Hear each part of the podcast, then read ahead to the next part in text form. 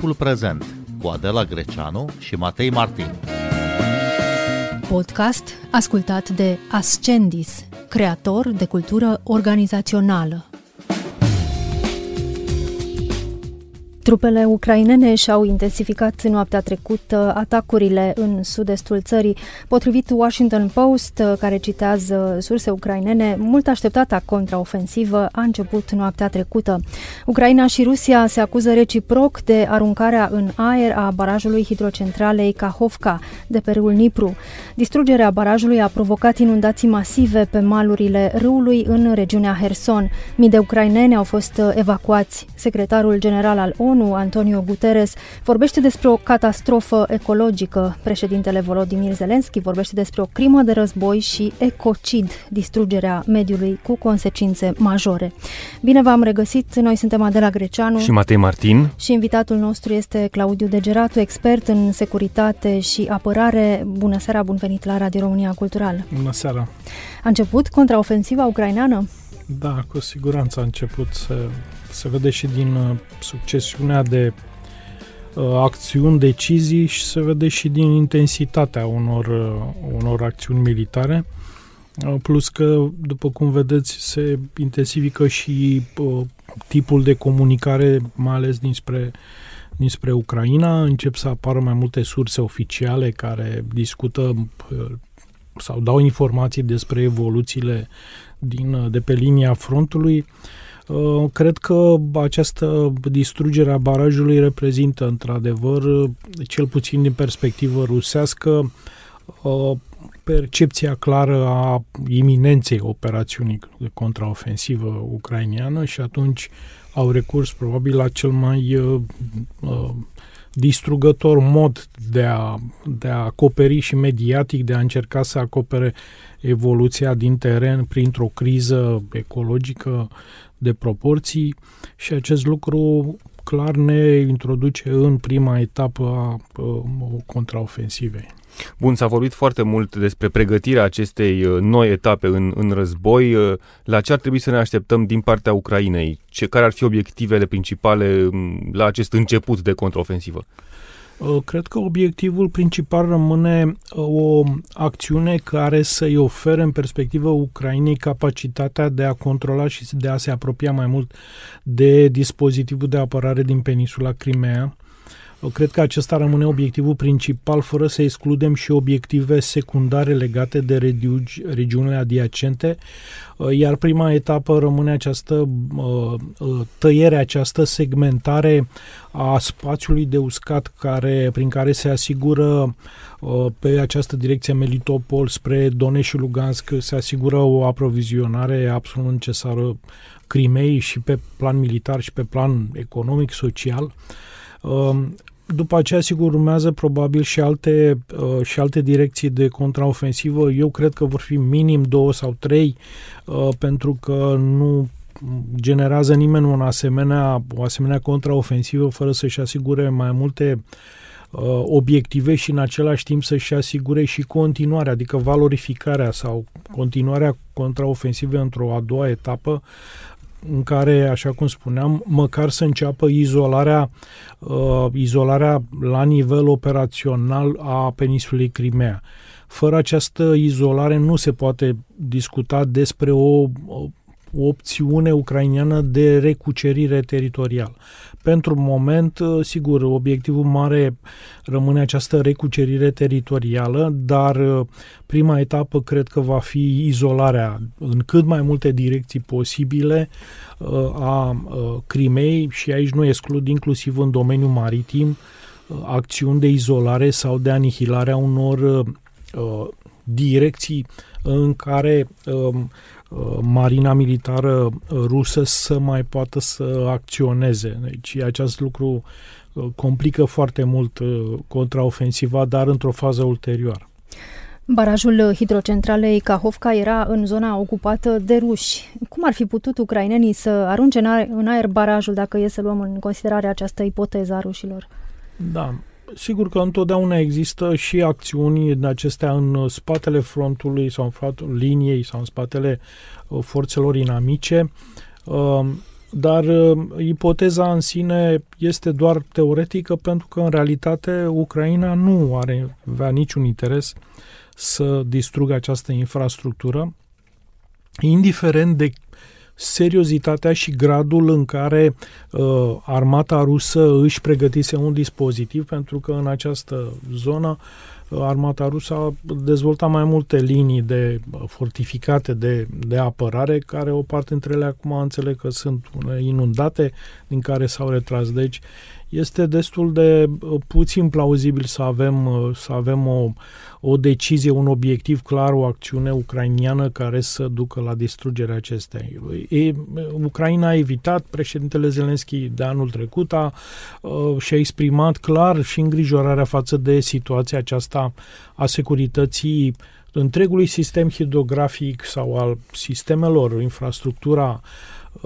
care trebuia protejată indiferent de cine ocupă, că este partea rusă sau partea ucrainiană, să nu se implice o distrugere a infrastructurii existente în acest sistem hidrografic complex, pentru că sunt foarte multe localități care imediat erau, uh, ar fi putut fi inundate, ceea ce s-a întâmplat acum, iar estimările erau de făcute chiar de anul trecut uh, vis-a-vis de sau simulări privind pos- potențiale inundații în această zonă, că le faci în timp de pace sau de război, inundația nu are niciun fel, nu oculește pe nimeni, indiferent cum, cum se dezvoltă și atunci Ucraina a încercat să tragă acest semnal de alarmă încă de anul trecut.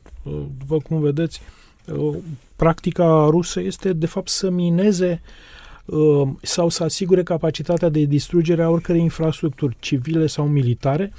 Același lucru discutăm și la centrala nucleară, că acolo sunt poziționate destul de multe sisteme de luptă rusești și așa mai departe. Și nu exclud și alte potențiale elemente de infrastructură critică uh, pe care Rusia deja cred că le-a minat, le-a asigurat cu exploziv și în caz de ceva să le arunce în aer. Asta este, asta este stilul lor de a, de a duce un război uh, total de distrugere fără discriminare între ținte civile și militare. Dar totuși ce interes uh, ar fi avut rușii să arunce în aer barajul? Interesul lor era să uh, uh, genereze o zonă foarte mlăștinoasă pe o distanță cât mai mare care să îngreuneze foarte mult avansul pe potențiale direcții de, sau de trecere a râului în uh, înspre, înspre nordul Crimei. Și atunci, uh, indiferent de faptul că câteva luni s-au chinuit să dezvolte sisteme de fortificații pe care acum o parte dintre ele sunt sub ape, uh, au probabil au tras această concluzie, după părerea mea este eronată, este greșită ca decizie strategică să uh, să, să face acest lucru, pentru că Ucraina, repet, din punct de vedere uh, numeric este inferioară, nu poate să dezvolte mai mult de două, trei direcții semnificative cu șanse de reușită pe acest segment lung al frontului, pe o linie de uh, lungă și atunci uh, probabil că uh, Rusia a încercat de fapt să, să genereze și mai mult in, uh, cum să spun, mai mult controverse, să, să genereze mai mult interes pentru o asemenea criză umanitară și ecologică decât pentru ce se întâmplă în timpul contraofensivei. Deci comunitatea internațională să fie preocupată de fapt de inundații și de presa la fel, în timp ce partea militară să fie, să fie mai puțin în atenția presei, pentru că, vedeți, strategia de comunicare a Ucrainei pune accentul pe partea militară dar uh, generând această criză umanitară și ecologică, oare nu pierde Rusia și puțina simpatie de care se mai bucura măcar în rândul uh, populației rusofone? Evident, evident o, o, o pierde și în primul rând pierde și mai mult credibilitate vis-a-vis de potențiala, să zicem, recuperare a unor elemente dintre astea, să zicem, umane legate de, de strategia pentru, pentru ce se întâmplă după conflict. Atâta vreme cât nu ai, uh, uh, cum să zic, uh, nici măcar nu știu cum să mă exprim. Probabil că nu ai nici măcar elementarea strategie de a, de a avea uh, o strategie militară separată de uh, impactul asupra populației, atunci lucrurile deja sunt într-o fază destul de complicată pentru Kremlin. Kremlinul nu mai ține cont nici măcar de elementele care de obicei în dreptul războiului sunt legate de protejarea populației civile cu orice preț, care nu e implicată direct în război. Dar ce consecințe are pentru desfășurarea războiului? În ce fel se vor reconfigura linia frontului și pozițiile celor două armate în urma acestei explozii și a inundațiilor masive care au urmat? În, în aceste zone cu inundații nu vom mai avea, să zicem, treceri masive de forțe ucrainiene pentru o perioadă de câteva săptămâni. Uh, în același timp s-ar putea să uh, se intensifice cu siguranță armata ucraniană era pregătită și pentru acest scenariu. Era, e, e în meseria unui planificator militar să, să ia în calcul când ai o asemenea uh, bazin hidrografic, să ia în calcul că uh, pot fi și poate fi și inundat. Uh, probabil că vor intensifica uh, acțiunile la nord, în zona uh, mai aproape de, să zicem, Donetsk și Lugansk. Probabil că vom mai avea și anumite acțiuni mai spectaculoase care să ocolească această zonă și să încerce să izoleze Crimea direct, nu avansând prin nord, prin spațiul acesta, al zona de sud a Hersonului. Deci, cumva, uh, armata ucraniană cred eu că este destul de flexibilă și foarte bine pregătită să, să aibă niște planuri de rezervă pentru asemenea situații și nu fac probleme. Problemele rămân cele structurale, adică, uh, așa cum vă spuneam, inferioritatea numerică, uh, lipsa de muniții și așa mai departe și care, oricum, s-au confruntat și în această perioadă. Apropo, din ce ați văzut până acum, cum s-a descurcat uh, Ucraina, cum s-au descurcat autoritățile cu această criză umanitară în curs? No, eu cred că au făcut tot ce au putut, erau probabil pregătiți în anumite Uh, vedeți că și evacuarea a mers uh, foarte bine și uh, sprijinul direct. Am văzut și destul de multe relatări legate de sprijinul pentru populația care încă nu este evacuată, dar cred că evacuarea a mers, a mers foarte, foarte bine. E adevărat că în condiții de război riscul este destul de mare. Populația nu întotdeauna este dispusă să se refugieze la distanțe foarte mari. Întotdeauna sunt, sunt uh, sunt elemente de astea de rezervă, preferă să stea într-un loc adăpostit chiar dacă el este supus inundației? Și acum sunt două imperative, pentru că indiferent de dacă ar fi fost inundație sau nu, contraofensiva ajungea din nou în aceste zone uh, locuite, în care probabil unele sunt parte din acest sistem de fortificații rusești, și deci uh, uh, ei suferă de fapt o dublă presiune, populația civilă, iar uh, autoritățile ucrainene trebuie să se descurce în situație de război. Deci autoritățile civile care trebuie să asigure asistența populației în situații de dezastre. Uh, probabil că o parte din uh, din aceste autorități locale deja erau pregătite pentru, pentru că am văzut, au comunicare bună, deci nu au avut, uh, sigur, rămân celelalte elemente importante, resursele prin care faci această evacuare, dar am văzut că aici există și efort și din partea armatei ucrainene și din partea autorităților locale. Este în direct acum cu noi uh, Roxana Bojariu, climatolog. Bună seara, vă mulțumim că ați acceptat invitația noastră. Bună seara! Doamna Bojariu, ce consecințe pentru mediu au uh, inundațiile masive provocate de aruncarea în aer a barajului hidrocentralei Kahovka? Sunt consecințe pe mai multe scări de timp, sunt unele imediate și deja multe din ecosistemele din acea zonă sunt uh, deja în uh, pericol și vorbim aici inclusiv de delta fluviului Nitru, la intrarea fluviului în mare, și vorbim inclusiv de zona costieră a Mării Negre și chiar de Marea Neagră, de ecosistemele marine din Marea Neagră, mai ales că Marea Neagră este un corp de apă semi adică are o foarte mică legătură cu Marea Mediterană și, practic, uh, uh, refacerea și echilibru odată distrus, uh, um, ele reajung mod optimist uh, vorbind uh, la starea inițială după o perioadă mult mai mare de timp, tocmai pentru că e o mare aproape închisă și toate presiunile legate de poluare sunt uh, resimțite mult mai mult. Aceste presiuni uh, se vor intensifica, ele existau deja.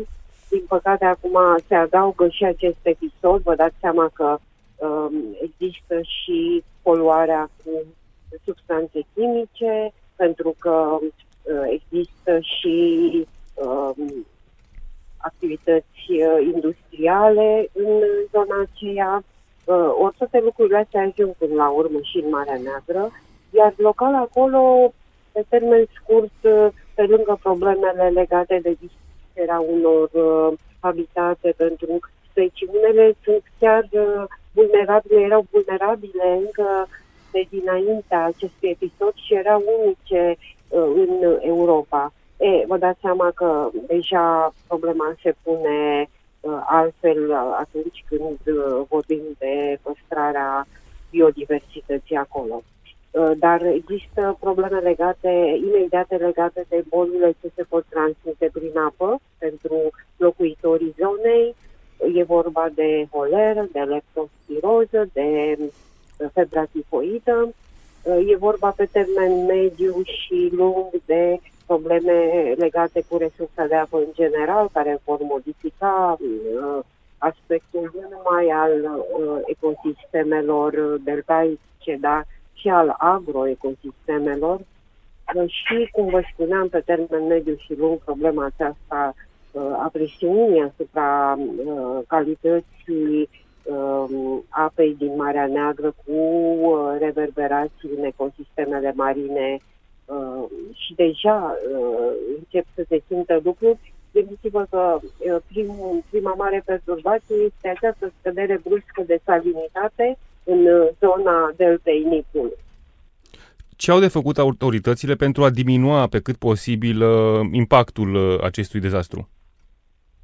E foarte dificil de răspuns. Autoritățile singure, cele locale, nu prea pot face mare lucru. Aici e vorba de nevoia de a avea un sprijin mult mai serios pe scară mare, internațională, uh, e nevoie de studii care să evalueze clar uh, starea ecosistemelor după dezastru, iar apoi, evident, e vorba de uh, măsuri prin care să se încearcă să, să se încerce să se refacă zonele umede uh, naturale, să se încerce să se salveze o parte din biodiversitate și în același timp să se asigure resursa de apă pentru comunitățile uh, locale. Dar încă dacă e nevoie de un efort internațional și vorbim de acest lucru tocmai în uh, uh, această perioadă și în această zi, ziua oceanelor, când Europa vorbește că până în 2030 trebuie să uh, își protejeze 30% din uh, zonele marine și când uh, de asemenea trebuie să refacă 20% până în 2030 din uh, Um, zonele afectate terestre și marine, iar până în 2050 ar trebui refăcute toate. Uh, vă dați seama că uh, lucrurile se complică foarte mult, trăim într-un uh, sistem care are procese interconectate și nu există granițe, practic de aceea e important și efortul internațional, pentru că până la urmă Uh, nu e vorba numai de suferința locală, ci e vorba de o problemă care se internaționalizează, se globalizează. Dar aș adăuga și problema minelor, care acum devine una foarte spinoasă, pentru că minele au fost dislocate și duse uh, în aval și ele, iarăși, pe perioade de zeci de ani, poate chiar mai mult, pot uh, să fie un hazard pentru toți cei care trec prin acea zonă, pentru comunitățile locale. Roxana Bojariu, vă mulțumim tare mult pentru intervenție. În studio alături de noi uh, este Claudiu Degeratu, expert în securitate și apărare. Domnule Degeratu, cum e afectată Crimea de distrugerea barajului hidrocentralei Kahovka?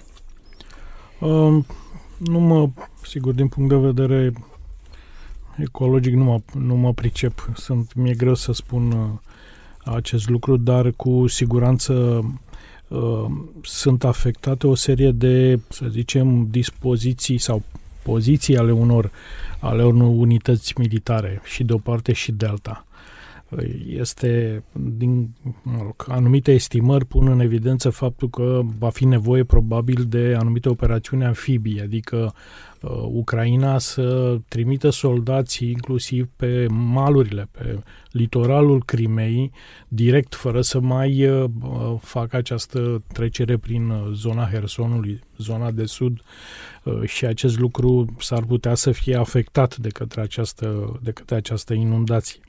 De asemenea, uh, sigur, Ucraina știți că nu mai are această capacitate maritimă, nu mai are marină militară propriu-zis și trebuie să-și dezvolte și s-a angajat să-și dezvolte un, uh, unități de drone maritime care să reușească să mai taie din liniile de comunicații rusești. Cred că nu se schimbă foarte mult, adică uh, dispozitivul de apărare, acțiunile sunt avute în vedere chiar și uh, uh, în modul în care erau și dinainte de inundație, această, acest dezastru. Uh, cred că doar se schimbă nevoia de resurse implicate, pentru că Ucraina trebuie să aloce resurse suplimentare pentru a gestiona această dramă uh, uh, umanitară și în același timp trebuie să, uh, să aloce resurse suplimentare și pentru operațiunea de contraofensivă. Deci o asemenea dezastru în primul rând necesită mai multă resursă umană, mai multe capacități administrative și resurse de tot felul pentru, pentru Ucraina. Rusia este în defensivă și uh, îi convine această situație. Bun, ca și cum nu ar fi fost uh, deja o catastrofă, e încă și mai grav faptul că uh, Ucraina nu poate cere ajutor internațional pentru a uh, stăvili efectele acestei inundații majore. În ce măsură ar putea totuși uh, să beneficieze de un ajutor uh, umanitar sau internațional uh, la, în acea regiune? Cred că totuși poate să ceară, nu este o problemă. Problema este faptul că este planificată desfășurarea acestei contraofensive în această zonă și atunci activitatea umanitară este de obicei suspendată tocmai din acest motiv. Doar în anumite condiții, atunci când statul ucrainian poate să asigure siguranța unor acțiuni umanitare internaționale în această zonă pentru asistență, atunci Chievul își asumă și protecția acțiunii umanitare, însă mi-e, foarte, mi-e greu să spun acum că vor putea să facă în paralel ambele. Se vor descurca cu autoritățile locale și cu resursele alocate din armata ucrainiană pentru a, pentru a ajuta populația sinistrată. Asta cu siguranță. Uh, probabil că vor primi materiale și ajutoare materiale, uh, medicale și așa mai departe pe linie internațională, dar mai puțin acțiune, adică nu vom vedea pompieri, nu vom vedea uh, medici din organizații internaționale pentru că acolo se desfășoară războiul și de obicei cele două tipuri de activități se exclud. Încercăm să protejăm orice contribuție internațională. Ce mai poate face Occidentul pentru a sprijini Ucraina în acest război? Da, e greu. Aici asta este o agendă care va fi pe termen lung. În primul rând trebuie să continuă acest ajutor militar cu care ne-am angajat, atât pe, în cadrul formatului Rammstein, unde uh, planurile au fost uh, rezolvate pentru anul 2022. În același timp există proiectul uh, Planul de Apărare European, în care este avut în vedere o asistență, un, un sprijin pentru, pentru Ucraina, în special în producerea de muniție și trimiterea de muniție, în special de calibru mare și, bineînțeles, cealaltă parte legată de procesul de asociere al Ucrainei la Uniunea Europeană, care trebuie să continue chiar și în aceste situații destul de vitrege pentru, pentru Ucraina, uh, pentru că, indiferent de cum evoluează războiul, vedeți că, cel puțin la nivelul Uniunii Europene și nu numai, se discută foarte mult și mai ales despre implementarea uh, proiectelor de reconstrucție și, și dezvoltare ceea ce pentru Ucraina ar însemna de fapt acea linie de supraviețuire pentru asigurarea unor servicii vitale, pentru funcționarea economiei în zona care nu e afectată de război, mai ales în partea de vest, și pentru a uh, face să funcționeze cele mai importante uh, structuri economice care asigură subsistența, supraviețuirea Ucrainei. Pentru că, în realitate, economia Ucrainei este foarte mult afectată, probabil că e afectată în proporție de 50%, ca să dau o estimare așa mai optimistă. Care credeți că va fi evoluția războiului în viitorul apropiat? Păi în viitorul apropiat uh, va continua acest tip de război, de uzură. Uh, Rusia în continuare preferă să uh, un război total și împotriva civililor și împotriva uh, unităților armatei ucrainiene și probabil că vom intra treptat într-un fel de conflict de joasă intensitate care să uh, fie cumva acompaniat în paralel cu câteva eforturi pentru un plan de pace. S-ar putea spre finalul acestui an să avem mai multe elemente care să constituie un fel de plan de pace o, să zicem, probabil o convergență între mai multe eforturi, pentru că, vedeți, doar cu o simplă mediere făcută de Turcia sau de alte țări nu este de ajuns pentru a opri războiul, pentru că uh, Ucraina încearcă să-și recupereze teritoriile, iar Federația Rusă încearcă să păstreze măcar ceea ce a obținut în acest moment. Claudiu Degeratu, vă mulțumim că ați venit în această seară la Radio România Cultural. Noi suntem Adela Greceanu și Matei Martin. Ne găsiți și pe platformele de podcast. Urmăriți timpul prezent pe Apple Podcast și Spotify. Cu bine, pe curând! thank you